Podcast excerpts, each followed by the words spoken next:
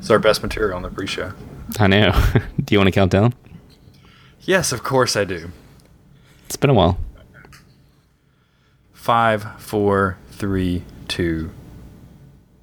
Hello and welcome to Thinking Religion. I'm Thomas Whitley. I'm Sam Harrelson. It's good to be back in the saddle, Sam. What's your New Year's resolution, Thomas? I don't make New Year's resolutions. so we were talking about this, right? And we were just now. yeah, just now in the pre-show. Um, you know, everybody. So okay. So we're recording on January second. So it's now 2017. 2016 has officially ended. I don't know that the darkness is gone, but 2016, at least from the arbitrary way that we keep time, is past us, or we are past it. Some of us have survived. Um, but you know, this is it's an arbitrary marker for everybody to say, "Hey, this is a fresh start." Um, and I don't know. For a few years now, I've not made New Year's resolutions because they seem one that they're right? I mean, why should I wait till January 1st? If I think I should change something, I should just change it. It's kind of the way I feel about when people give up soda or chocolate for Lent. Like, okay, you really just want to go on a diet. And if you really think you should be giving those things up, then just do it all the time. Don't just do it for Lent, right? That doesn't make you somehow closer to Jesus because you're using this liturgical season as uh, an excuse to diet. So I, I don't know. I mean, but you don't make New Year's resolutions either, right? No. No, do not. So have you ever? I, I really didn't. I mean, I, I, didn't grow up in a family where like that type of thing was a big deal. We didn't do Lent. We certainly didn't do like New Year's resolutions. Um, I mean, we were pretty perfect to begin with. No, obviously. Uh, yeah, obviously. Um, no, I mean, I just don't remember that. I, I, remember as like a teenager being like, "Well, I should read more books this year" or whatever. But you know, in, in terms of that kind of culturally affecting us. We we were in the you know in the sticks in South Carolina, and unless Dan Rather you know brought it to us, we didn't really hear about things like New Year's resolutions. Right. So I so so yeah. So don't make resolutions. One, I mean, I think that there is this this idea that I'm taking stock of where you are and who you are is not a bad thing, but this kind of annual we have to somehow improve ourselves, right? This kind of I, I don't know. I mean, I think that that that's maybe not always a positive uh, message to be to sending out to people. But so I do occasionally make goals, but not. I don't think it's kind of in the same traditional sense of resolutions. And when I do that, I try to be kind of specific. So last year, um, a goal of mine was to write every day. And realistically, I didn't mean it for the whole year of 2016, but I did mean it through um, when I graduated with my PhD because I was trying to finish my dissertation and doing a lot of writing uh, for Marginalia and stuff like that. Um, and for the time that it mattered, I pretty much hit that goal.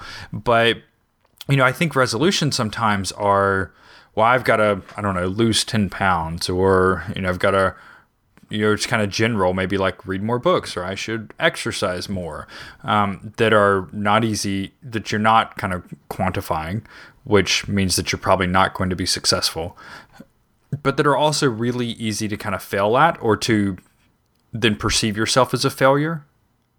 Right? Like, oh, I didn't lose the 10 pounds I wanted to lose, so I suck as a person. Now, next year, I've got to lose 15 pounds.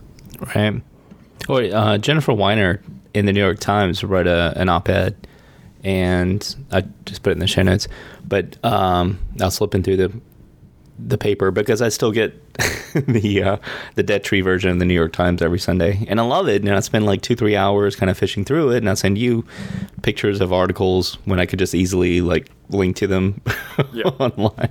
But uh, I, I, think it's clever. So anyway, um, she she wrote this piece called uh, instead of a, a, New Year's resolution, try a New Year's revolution, which I know. But uh, the last paragraph, it's a, it's a cute play on words. It, it's cute the last paragraph is I will work toward uh, better days for myself, for my peers, and for my daughters. May their Januaries be about self acceptance, not self improvement. May their leaders appreciate women for their talents, not their appearance. May they always understand that of all the things in the world to change and to fix, the least important will always be their looks. And, you know, she kind of goes into the whole like, you know, marketing around the the diet industry and and how our incoming president is you know like on record having called women pigs and you know all that kind of stuff and and how we're at this sort of a strange cultural crossroads of of you know sort of the female identity and the male identity in terms of how those interact. And anyway it's it's a it's a great little quick op-ed. So go read that. I think it's enlightening. One but thing yeah. we are, yeah, and I mean, I, th- I, think that makes the point. I was trying to get at uh, better than I did. Uh, one thing we're certainly not resolving to do in 2017 is to record on a weekly basis. We're not. we're going to try to. We're going to make a goal to do it. But I, we're I not going to make a resolution that we're going to record on a weekly basis. So if you if you followed the show, uh, you know, in the past year or so, you probably we know some people have been. Um, you know, gently prodding us, like, "Hey, when are we going to get new content?" Gently, um, yeah. Hashtag. And um, so the last show we did was October 29th, which is a long time ago. Uh, we recognize it's the longest hiatus we've had on the show uh, for some years now, right? Kind of, kind of since we resurrected this. Yeah, um, yeah. and I miss every, it every week. Every week we don't talk. I'm like, ah, oh. because I mean, because you and I talk, but like, you know, when we're not talking in public. Right. So we'd been kind of doing every week, and um, basically some stuff happened, as does with everyone's life and things just kept getting pushed back. My my right, computer. Well, let's talk about what happened. Yeah, yeah so, so we we did a show on November the seventh or something, sixth, and it was terrible because of your computer. Right. And then on the November the fourteenth, we had a show, and I got hit in a car accident that I'm still recovering from, and that's been a lot of fun. So that was kind of the main like I, I can't do a podcast because I'm laid up with a broken neck. But um, that that's been rough. And I started, you know, my, my, new gig, which we've talked about on the show before, but you know, that's been keeping me busy. And you have your new gig that's been keep, right. keeping you busy. And then, um, you know, the the big news about um, you and Trinity taking a third partner and becoming polyamorous, right? Yeah, that little minor detail. Yeah, I thought that was. I mean, I'm. I, you know, that's bold. Go for it. And you're good it's time consuming. You know, third partner is time. No, I'm just kidding. Um, as far as I know, I don't know. Um, but yeah, so it's it's been it's been a heck of a heck of a, a fall, December winter period. Yeah, I mean, so and then the Trump was elected, so we couldn't we couldn't talk to each other because right, we, yeah. we were completely wrong. Yeah. And um, yeah, okay. So I mean, there's kind of so much, right? The the temptation here is to make this a three or four hour show, which we're really going to try not to do. Um, I do have to work so tomorrow, but it's only right. Yeah, we can. so much that we miss talking about on the show. Um, but if you follow us on Twitter, which we tell you to do at the end of every show, because that's where basically all of our best content is, then you you kind of know you know what's going on and you know kind of what we're thinking about a lot of things. Obviously, I've been writing a few things. Um, and kind of trying to very seriously sound the alarm about um, who I think Donald Trump is and what I think he m- may possibly mean to our country.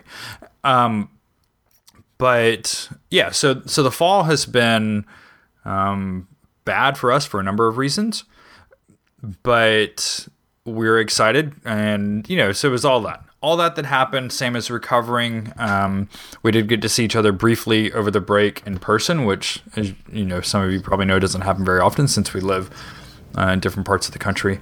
Um, so we are excited about kind of resurrecting the show again. Um, hope that you have stayed around, that you'll jump back in it with us. Um, we, you know, this is a labor of love for us. Um, it's not something that we get paid to do. Uh, though, if you want to make that happen, we are more than open to that as a possibility. Um, but we think it's an important thing. It's obviously something we just enjoy, right? We're having conversations and we're recording it, and some other people seem to like that too but particularly moving into 2017, moving in, you know, under the you know new Trump administration, I think things like this will be you know important voices, right? Important kind of maybe acts of resistance. Um, yeah, I was going to say, I mean, what's happening yeah. kind of at the independent, right? Or, or you know, we talked about this before on the show, but you know, kind of thinking of ourselves as like you know indie podcasters essentially but what's happening with independent uh, thinkers independent uh, websites and, and news organizations um, I, I, think is quite different than what we see happening at some of the larger news organizations. And I think that those are important differences to point out um, and potentially bode not so well for the future, at least for these oh. large kind of news organizations with what, you know, the direction that some of them are going. Yeah. I mean, it's that independent voice. And, you know, it's the blessing and a curse of, of anyone being able to publish anything they want. Um, and and we've definitely you know created a little community slash family around this show where we have a few thousand listeners every week who you know really kind of evidently enjoyed it. And all throughout november and december we kept hearing that like where's the show? Where's the show? Um, mostly through email and text messaging and that kind of thing but uh, yeah twitter dms a couple of twitter dms yes yes. Um, is that is that a dark sky no, that's your drink. Oh, Is it, yeah. Sorry, that's oh, that's your drink. I thought that was the app Dark Sky because it makes the same sound. Anyway, yeah.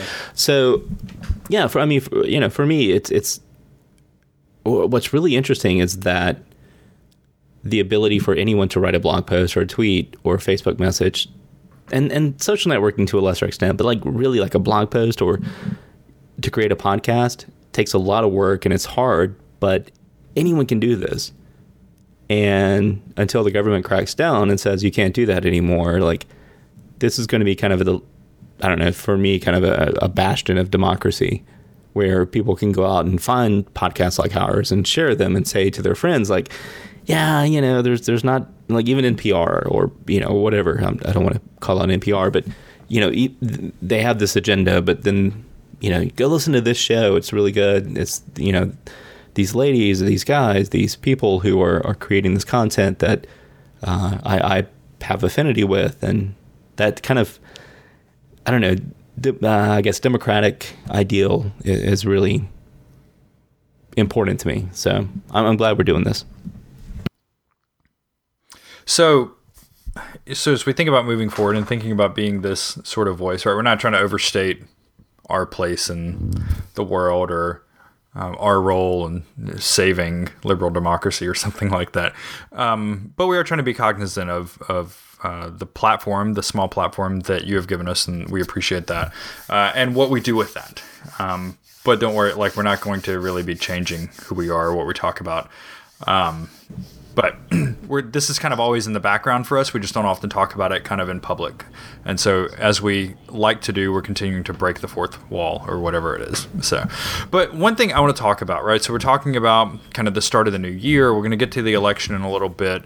Um, and this probably actually ties in quite well to the election. But so as we're thinking, right, this idea is that okay, the last year was horrible, right? And this just kind of became a meme by like midsummer that 2016 was the worst year ever. That's of course debatable, etc. Right. Um, yeah. We obviously lost a lot of famous celebrities. Obviously, Donald Trump got elected to, as the president. Uh, Brexit. Not something. Yeah, we had Brexit happening. Syria. Uh, and Bowie. Syria and Aleppo and um, Berlin just recently, and right then we had Paris um, and Brussels Right. So I mean, it's it has been, I think, categorically a bad year. Um, personally, some things have been great. You know, we had, I had this conversation with some other some people I was with on New Year's Eve. Um, and personally, some things have been really good for some of us. But when we look on a broader scale, things have, have really not been great. And so that causes, uh, naturally so, and, and I don't fault anyone uh, for doing this, but it causes a lot of people to say, I'm going to be more hopeful in 2017. I, Bless you, it's Thomas. a position I wish I could take. Um, I would like to be able to do that. I don't think I can.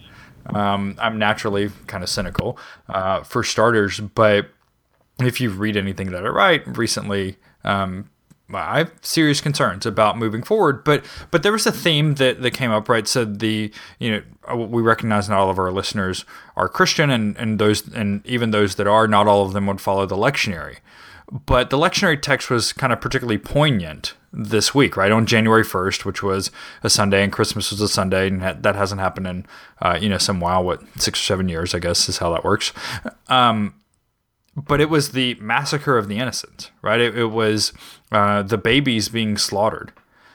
Um, and it's not a very hopeful message, right? And so, in Sam wrote this thing on Facebook, and I was like, we got to talk about this on the show um, because I think it's a good portrait of kind of where we are um, and how we're reacting to this. So basically, um, I know Sam doesn't want to do this himself, so I'll do it. But there was one quote that uh, he was like, you know, this is this is what happens when you when you uh, when you post to Facebook for friends. I didn't know you were going to do this tonight. So and, and now you're uh, you're you're broadcasting my my Facebook all exactly. over the interwebs. Thank you, Thomas. Exactly. So, but I it's I, like that picture you posted of you. Never mind. Yeah. I at least got your permission first. Um, you said, "Can we talk about your Facebook post?" And I thought you were going to talk about that wonderful post I did about like the Cubs and no, right and ag first. Yeah, exactly. um, so basically, uh, you know, so Sam said he didn't preach, but if he had preached on Sunday, here's what he would have preached. And it's this really great piece. Um, but one thing that stood out to me, right, is is is Sam's, you know, wrestling. I think it's a lot of people are with, you know, how do we? This is an odd text, and how are we supposed to kind of interpret this? And there are a bunch of different ways that you can interpret it, but but but I really appreciate this one section um, where Sam says, I think I realize now that the author chose to include the massacre of the infants in the nativity story of Jesus to establish not only Jesus' claim to being the Messiah or to connect Jesus with Moses and the Exodus, which, as an aside, are both certainly things uh, the author's Matthew's trying the author of Matthew's trying to do there. But also to plant the seed that Jesus was born into a broken world that has always slaughtered innocents and still does. Jesus' challenge to the authority of his time ended with his own slaughtering and this is uh, I, I, think well said. It also lines up really well um, with the sermon that I heard at the church that I attend on Sunday. It was you know preached by a friend of mine. Uh, this time, not my wife. Um, but had a similar me- message, right? Okay, so now we're supposed to be saying kind of the light has dawned, um, but it looks like we still kind of live in darkness, right? Nothing has really changed now that the calendars have switched over to 2017. And in fact, and a lot of my friends have been saying this, um, 2017 may well be worse than 2016, uh, at least for Americans and for a lot of things that we hold dear. Um, particularly certain voting rights, uh, rights of minority groups, rights of women, um, government oversight and ethics. There's stuff about out about that today. Um, 2017 may be worse than 2016, but I think that this is a good reminder that the world is we can't always what's the saying? Like you can't put lipstick on a pig. Um that i think right so and i don't do this very often. If, if you listen to the show you know i i try to take a more kind of academic bent as often as i can mainly because that's really how i see things. But sam and i you probably know we're in divinity school together and we had a professor whom uh, we love very dearly.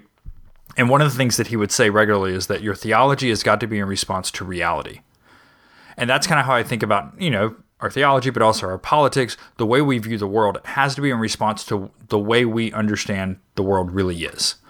We can, of course, argue about what is reality and all that type of stuff, but it doesn't do anyone any good to have what might be a false sense of hope. Um, at the same time, it doesn't do anyone any good to like never be hopeful and i understand that but i think this is kind of anyway so sam i just really appreciated um, kind of your little message there that's recognizing that things don't things aren't always good and they don't always get better yeah everything falls apart right Chinua Achebe. You know, it's I, you know, I appreciate that. I mean, I, I didn't want to go off on a sermon, but I kept seeing people saying like, "Oh, it's the week after Christmas, and my family is still in Christmas cheer," and blah blah blah, and and that's great and that's wonderful, but you know, it, it's Niebuhr's sort of, I don't know, I guess uh, cultural Christianity meets pragmatism. you know, saying, yeah. okay, it's a new year. Uh, this is kind of a scary time for a lot of people in the United States. What do we do? Um, and then we have this text and if you take it seriously like it's a messed up text to begin with you know and i understand what matthew or the author of matthew is trying to do by associating this with what two or three Old Testament prophecies about Jesus being the Messiah and Jesus having to be born in, in uh, Bethlehem and Jesus going back to Nazareth because it, Right. you know he would be called a Nazarene. Um, which is completely wrong, but yeah. Y- y- right. you know, and Matthew's misunderstandings aside, like the wh- why that? Like why infanticide of a whole village's generation of young men or I mean, yeah, young I mean Right. male babies. Um especially in this year that that we're dealing with Syria and we're dealing with um I don't know, just here, here- in the United States, you know, we, we have people saying, well, the, the young white males are, are kind of a lost generation at this point, which to me is sad. Um, and then you, we look at think you know situations like Syria where you know the young males really are you know kind of a, sadly enough a, a lost generation in terms of you know body counts and what do we do with this weird text that only Matthew records? And and why is it in there? And why use that as as the sort of rhetorical device to to do these things that you're trying to do? Um you know it, and of course Josephus talks about Herod killing what three or two of his sons. And you know maybe there's some historical overlap there with with what Matthew was reporting on because that would have been a, a well-known story blah blah blah. But it, that doesn't yeah if you're going at at this from a sort of modern reader response point of view like that doesn't really matter. But still it it impacts us. And it's difficult to read. And and I don't know. I think most Protestant churches just skip over this.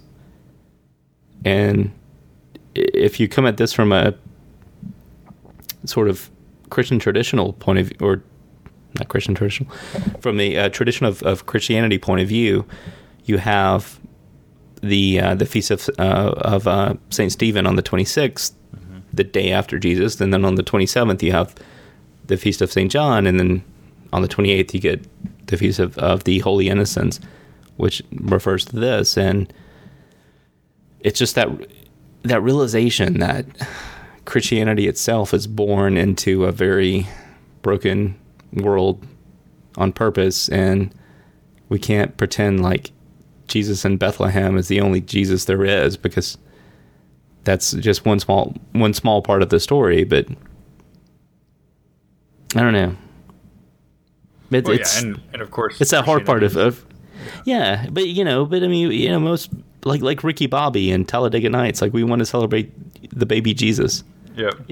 you know Sweet I- eight pound, six ounce baby Jesus in his little fleece diaper.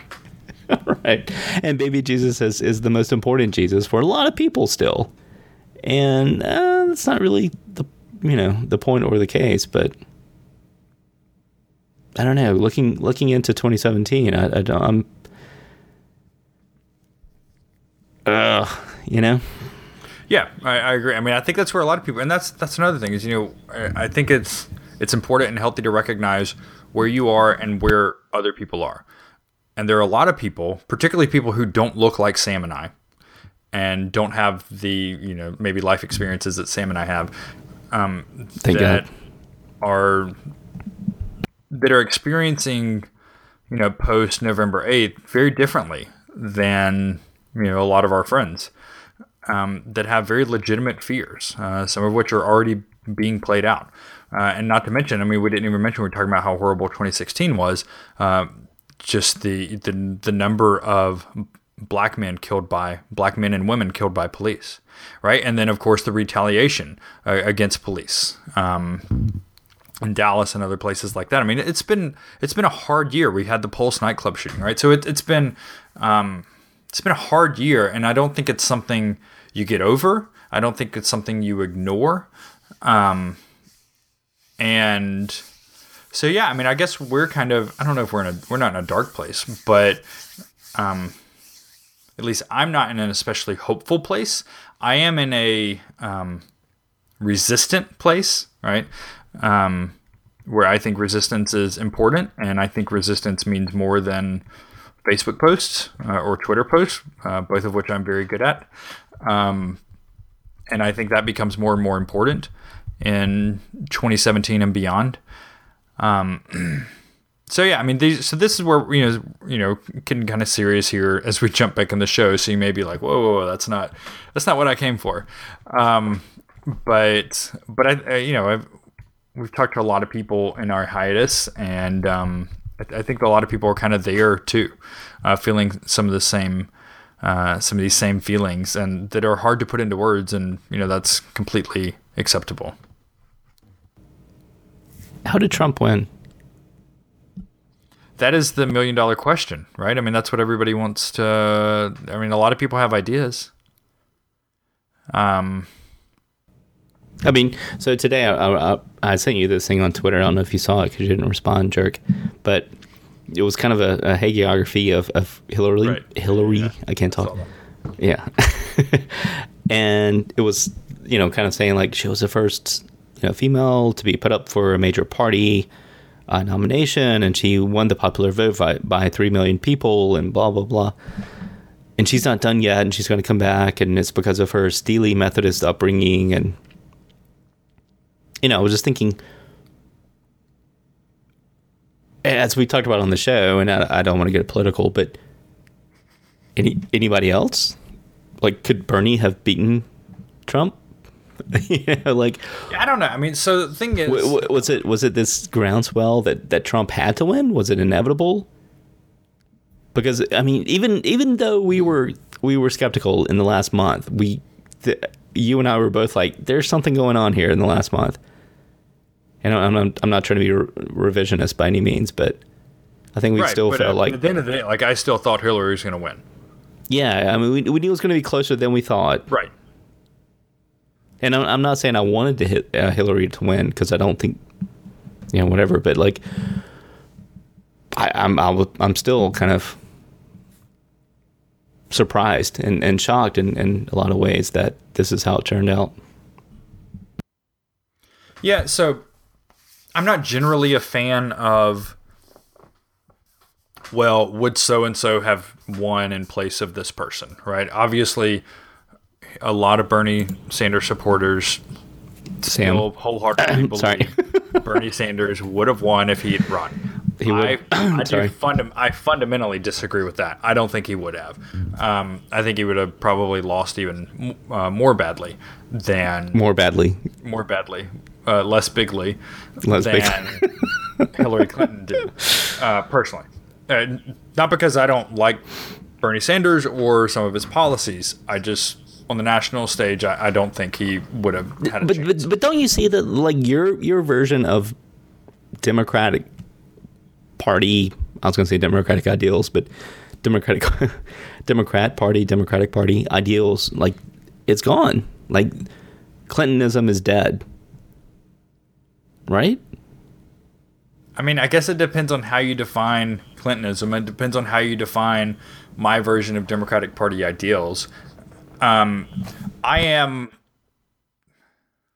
yes, in, in some ways, when it comes to party politics, I um, am more in the Clinton vein, uh, though not on all of her strategies or even all on, on all of her positions. Um, but but in my personal positions, I would on a lot of you know a lot of things I would have been closer to Bernie Sanders on. Um, but I, I don't know. I just don't think that even with all the changes that I think are necessary, uh, I don't think that Sanders' campaign um, had the chance of winning. And for me, politics is largely pragmatic.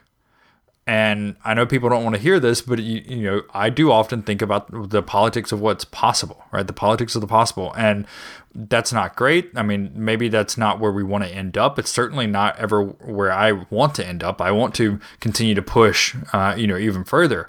But you have to work within the system that you have. And I, I that I know people would fundamentally disagree with me on that, and they would think, no, we need to burn the system down, and that's okay. Um, but, but if, one, if politics are pragmatic, and two, you have to be able to replace it with something that's sustainable, and I've not seen that yet. Well, but you don't have to be able to replace it if you vote for change. And if politics are pragmatic, how did Trump get elected?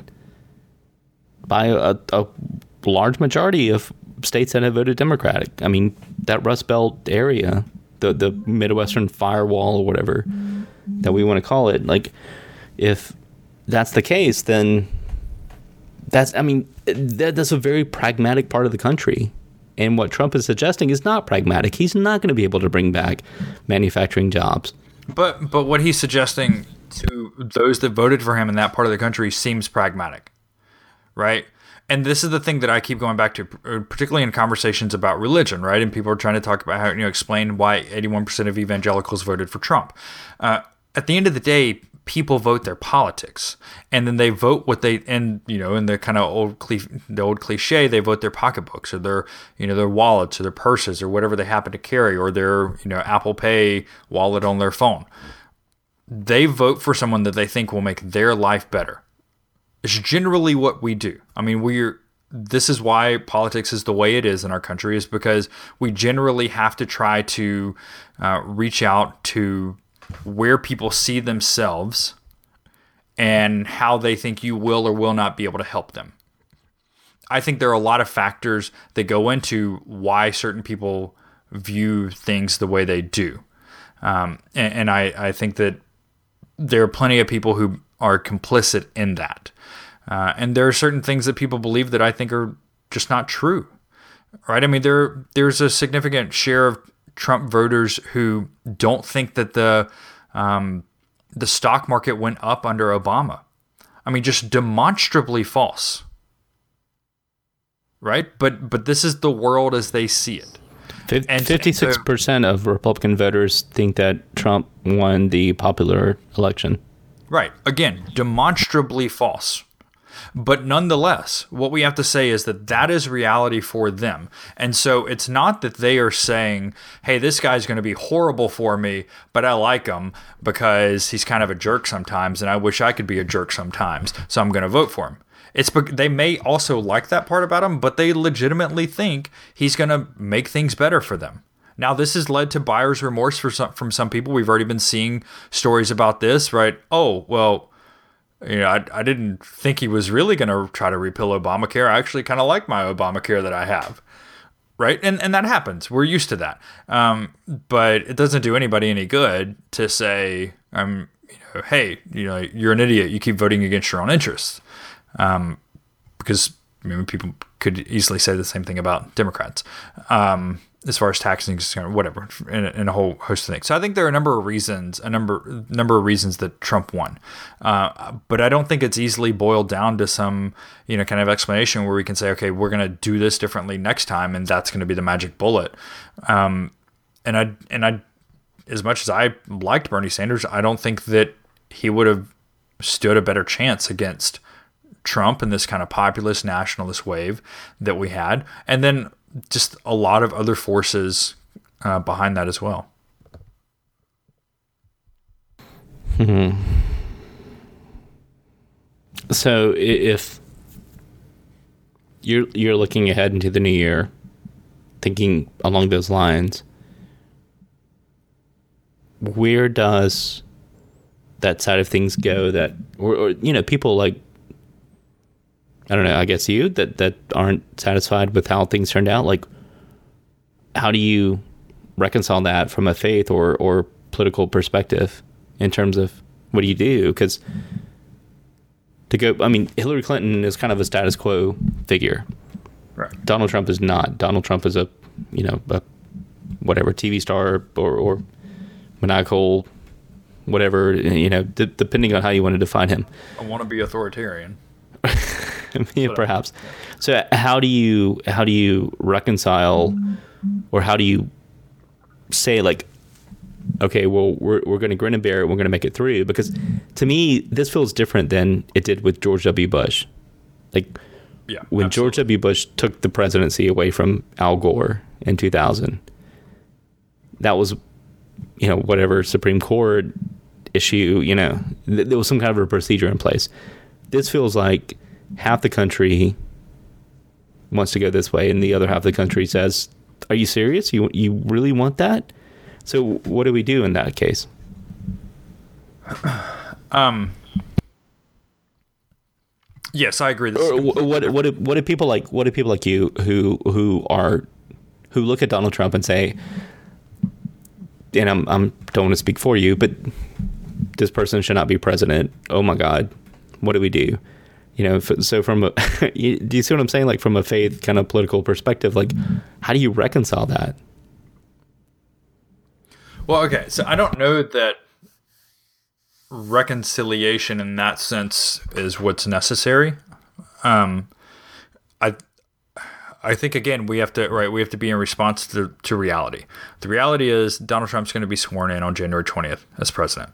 That's the reality. Um, you know the people pinning their hopes on the electoral college not voting that way was always wishful thinking. Um, yeah. So, so I don't know that like you have to. I guess in some sense you do have to reconcile yourself with, hey, this is the reality of where we are now, where our country is now.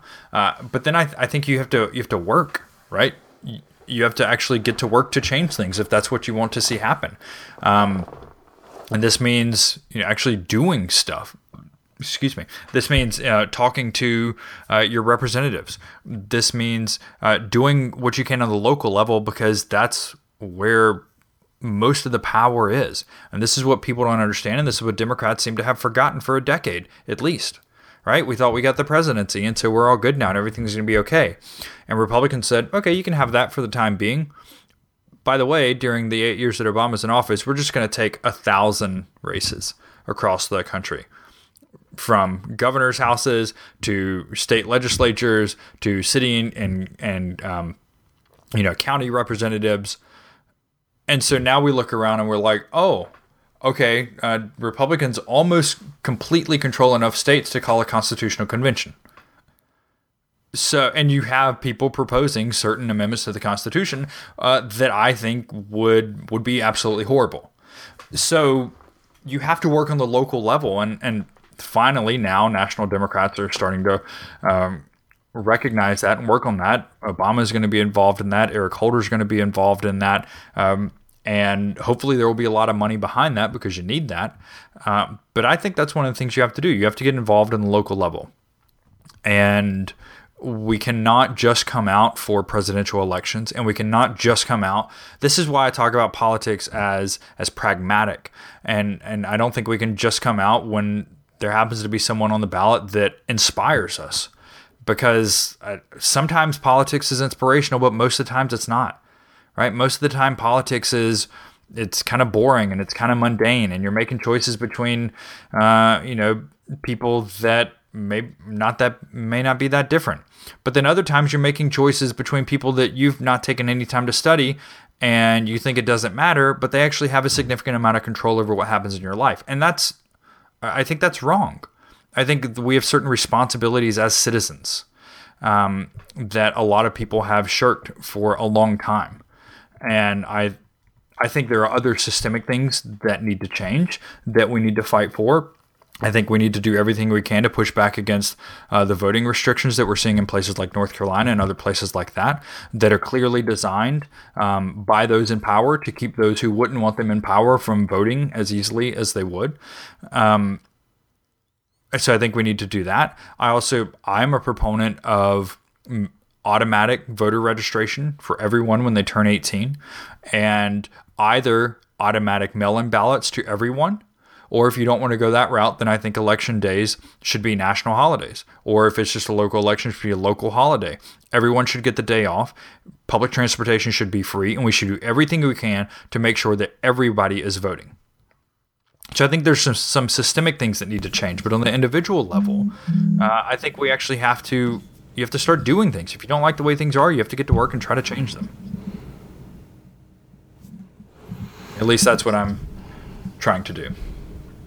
Do you think that's going to make any effect?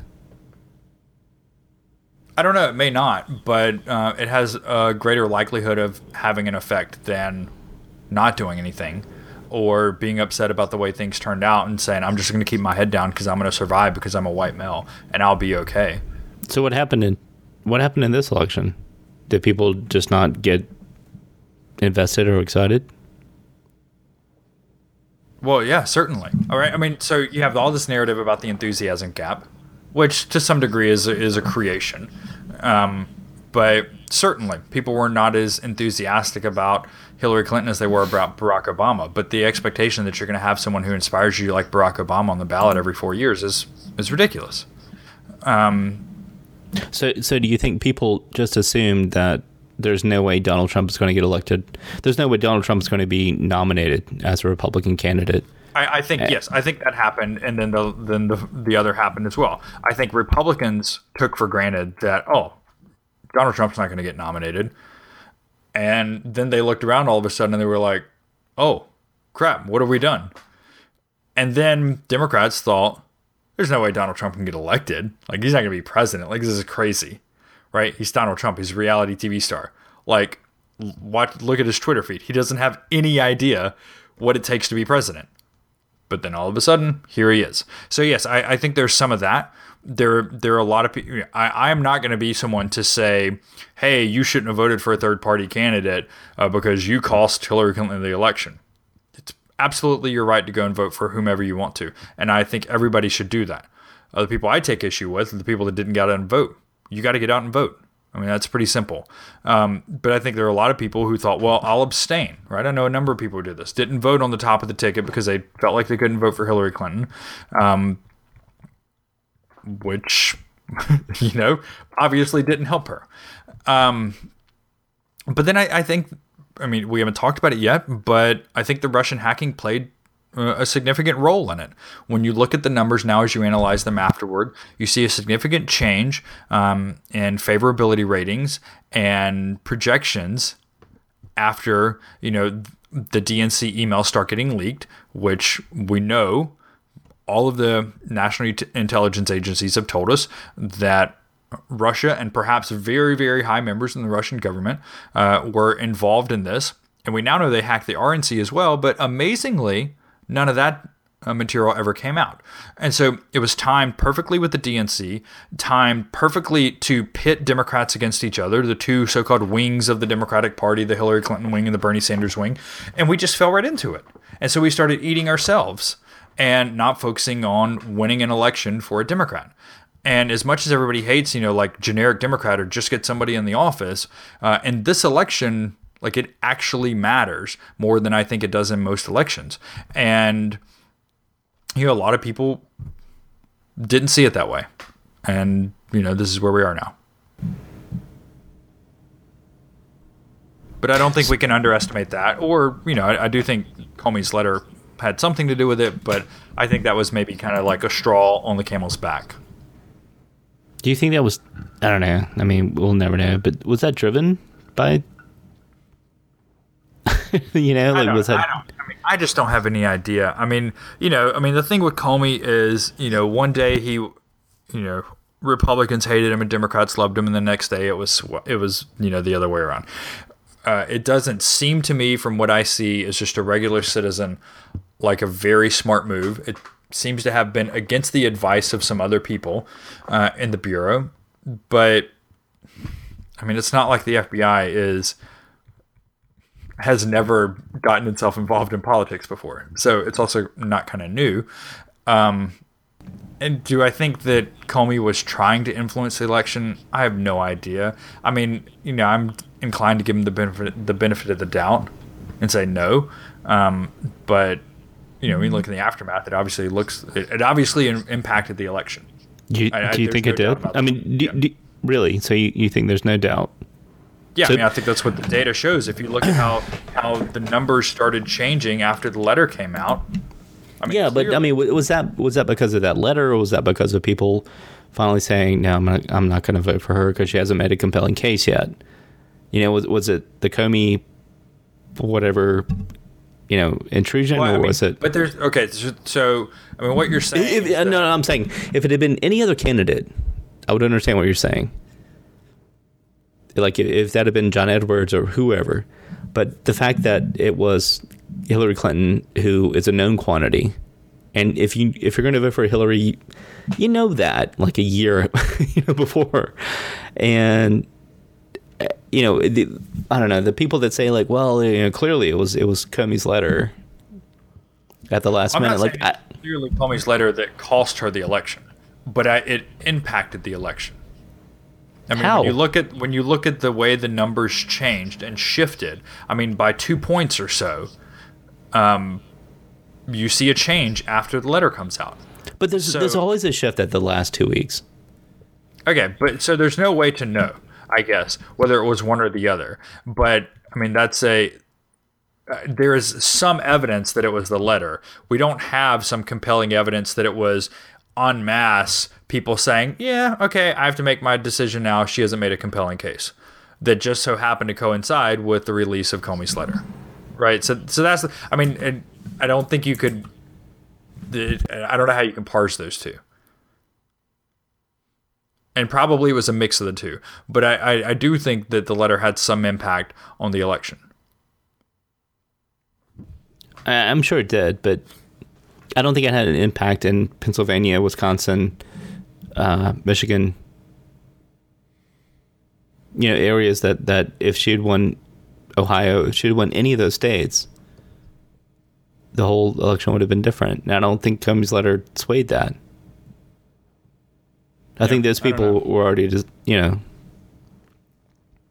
I mean, that that comes back to to kind of the question of do you want an election that's decided by the majority or do you want an election that's decided by the electoral college?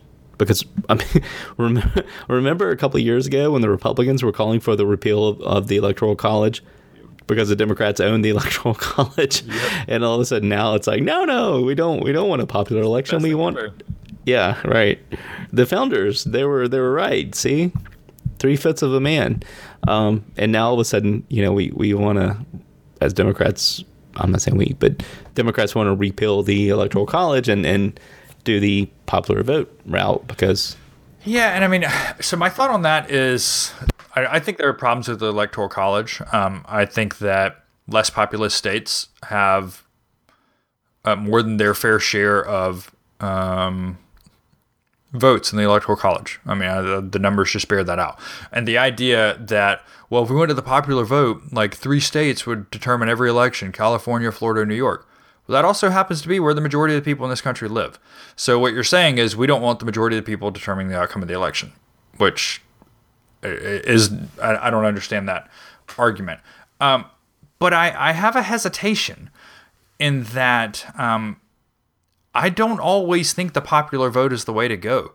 And, and I know in presidential elections, it's it's you're not dealing with this, but particularly when you're dealing with the rights of minorities um, or minority groups, the popular vote almost never votes for in favor of minority groups gaining the rights that the majority groups already enjoy right? You see what happened in North Carolina with Amendment 1 when they amended their constitution to say that same sex marriage would be illegal in North Carolina, um, you know, before the Supreme Court case. Uh, yeah, that went to a popular vote. And the majority of the people said, no, this minority group uh, shouldn't have the same rights that us majority people have. Uh, and, and so I, I don't think that a, that a pure popular vote is is always the best thing for um, particularly in those situations where you're dealing when you have the rights of a, of a minority group up to uh, a vote. Um, so I, I have some hesitation. Not that I think I don't think electoral college is is um, great. I think it needs to be changed. Not, but I I've thought that for a long time. Not just because of the way this election happened to play out. Um, certainly, it would change the campaigns if you go to a popular vote as opposed to an electoral college. But I don't know that that's all bad, right? The idea is that well now you know they're going to be spending more time in Florida, New York, and California. Well, there are more people that live there, right? I mean, there, there's no sensical reason that Iowa should get you know 60% of a candidate's attention right? Iowa should get attention. There are people that are there, and politicians need to make a case to the people that are there.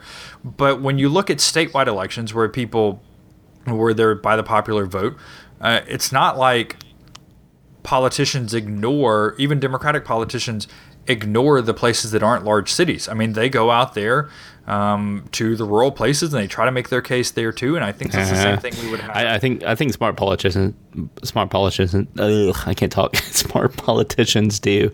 So Obama talked about how he went to Western Virginia and he campaigned there. And no, he didn't win it, but he knew he made inroads there because people met him and saw him, and he did. Right. He was much more competitive.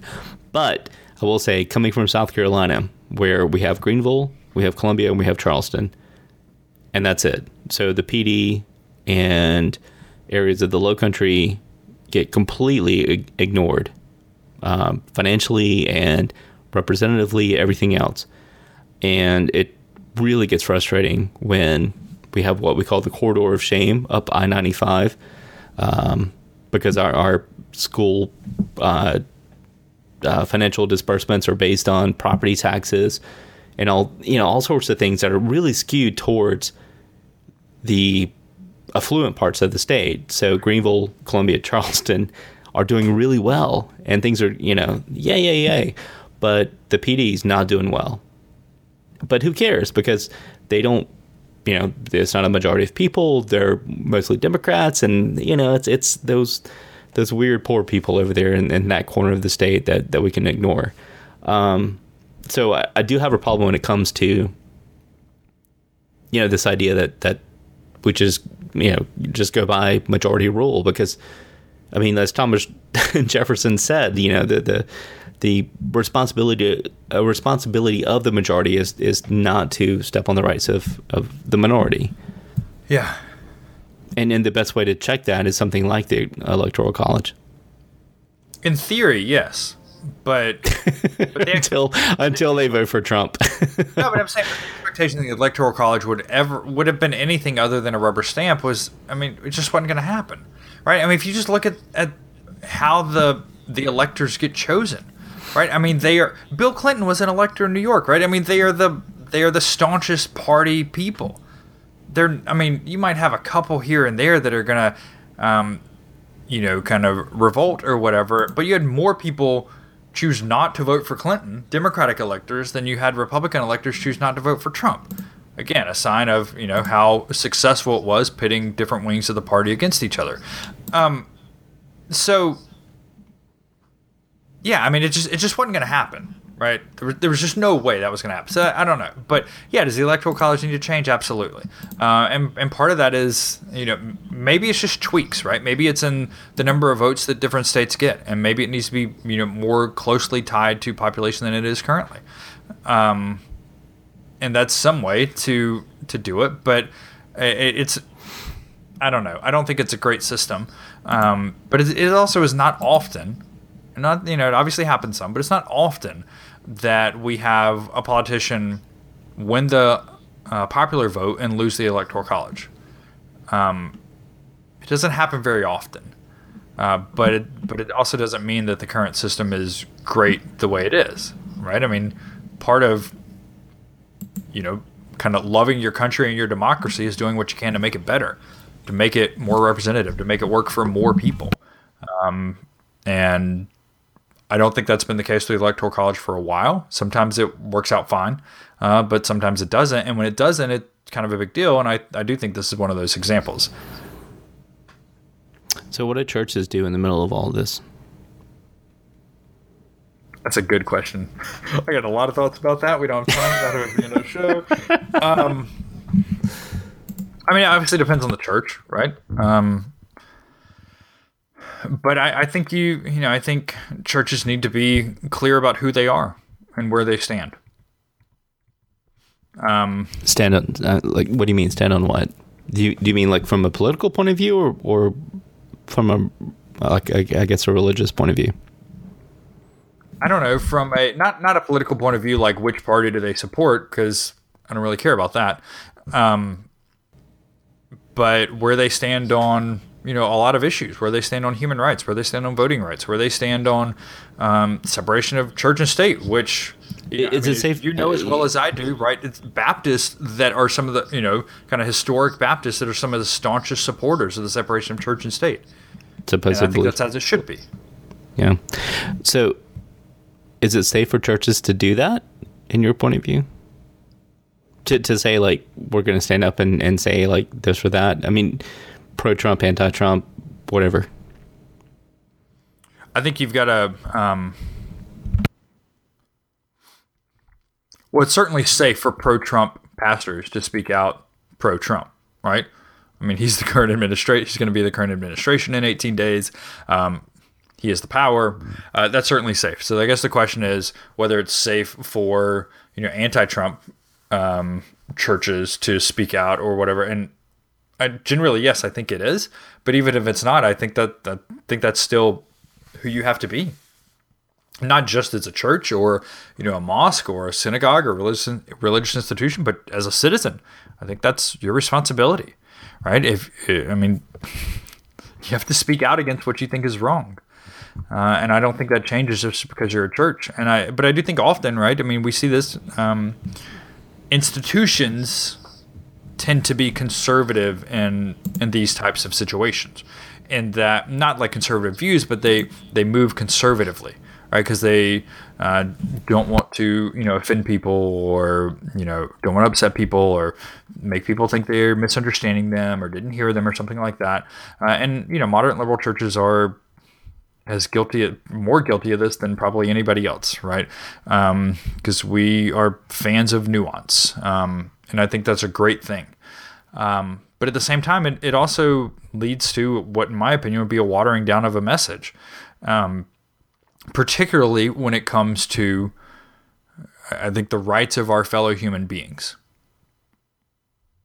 And so, so at a certain point, it, it's kind of irrelevant whether it's safe or not. Um, I think it's what we should all be doing. So, I don't know. I'm not, I'm not trying to push you on this, but like, do churches like I don't know. I, I, guess it goes back to that bigger issue of how do academics, how do churches deal? And I know we don't have time, but how do academics, how do churches, specifically religious studies academics, uh, deal with the incoming administration?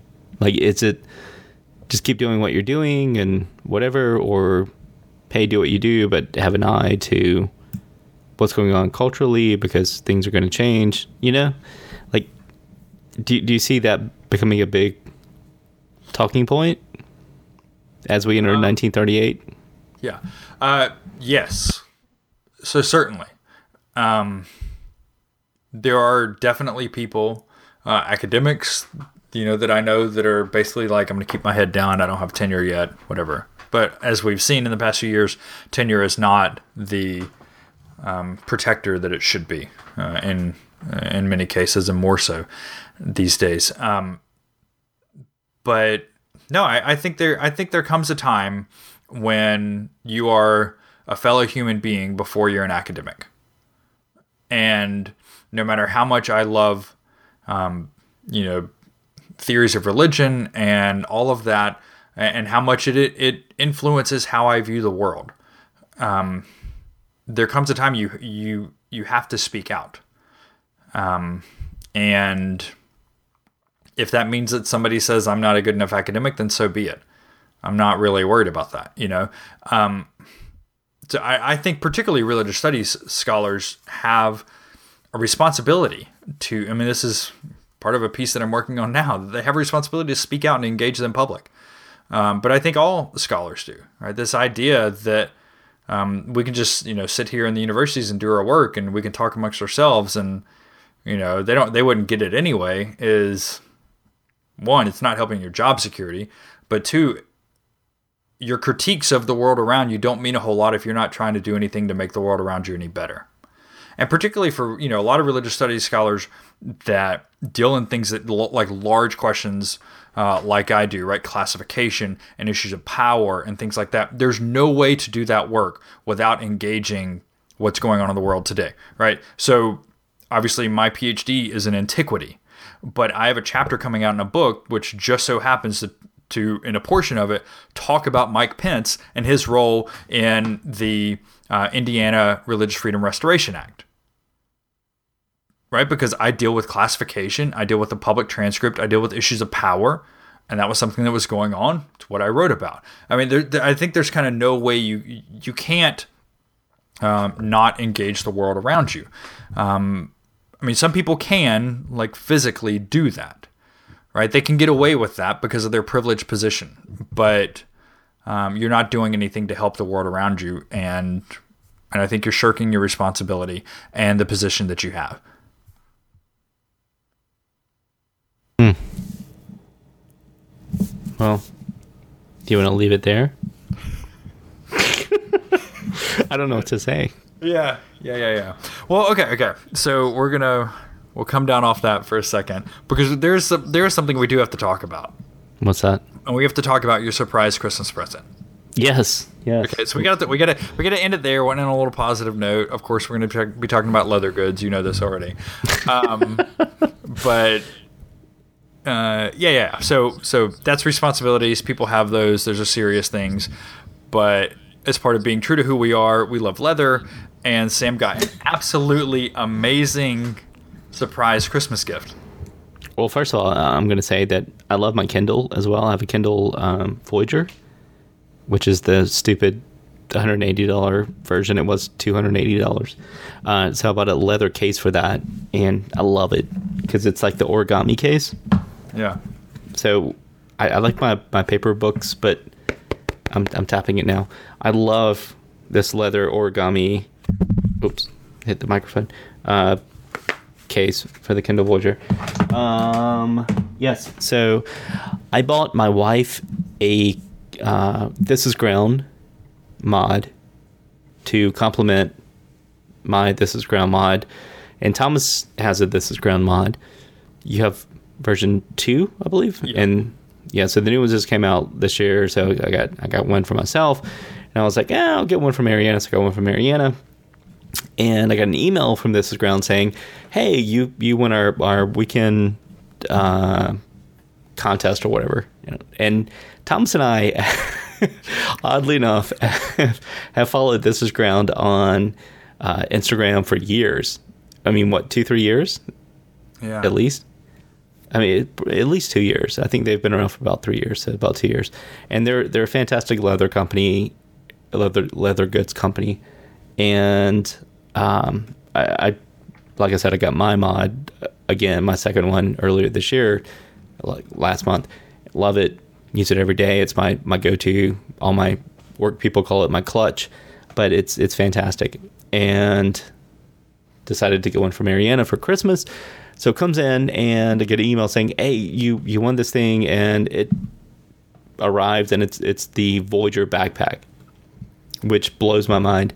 Um, amazing backpack. It's it, it's something that Thomas and I have kind of gone back and forth uh, on uh, messaging, talking about because I never thought I would be the person that would have a like a leather backpack, but this thing is a life changer. I mean, it's it's so comfortable and so easy to use, and I I'm in love with it. And it you know it's it's kind of a well done. I don't know. I don't know how to explain the whole uh, system, but it's it's just a, a, really nice package of of um, you know what you would expect out out of that company. So yeah, best Christmas present ever by far. so it kind of changes your like everyday carry too, right? Yeah. So you know, typically like I was going into the office with the mod, and and that's fine. But now it's like, well, I can throw my laptop in there because I have a, a work laptop, so I'm able to take the laptop that I was just leaving at work and coming home, and I was using Citrix or whatever, and and uh, dialing in and doing work from there. But now it's like, well, I could take the laptop home, uh, laptop home with me and, and put it in the backpack. Um, you know, lunch and all that stuff, and it's it's wonderful. I mean, it, it really well done. And at, at, first, it was kind of uncomfortable, and I was like, ah, I'm not sure if this is going to work. Just just like the mod is when you get the mod for the first I don't know week or two. Yeah it's it's kind of stiff and you're like well this doesn't fit everything i want to fit and then after like a week or two everything's perfect and you're like oh okay well this does fit and the same thing with the backpack so yeah i mean uh, i'm i'm blown away and i'm i'm a big fan Yeah, and we'll remind you that we, yeah, This Is Ground does not sponsor our show, but they should.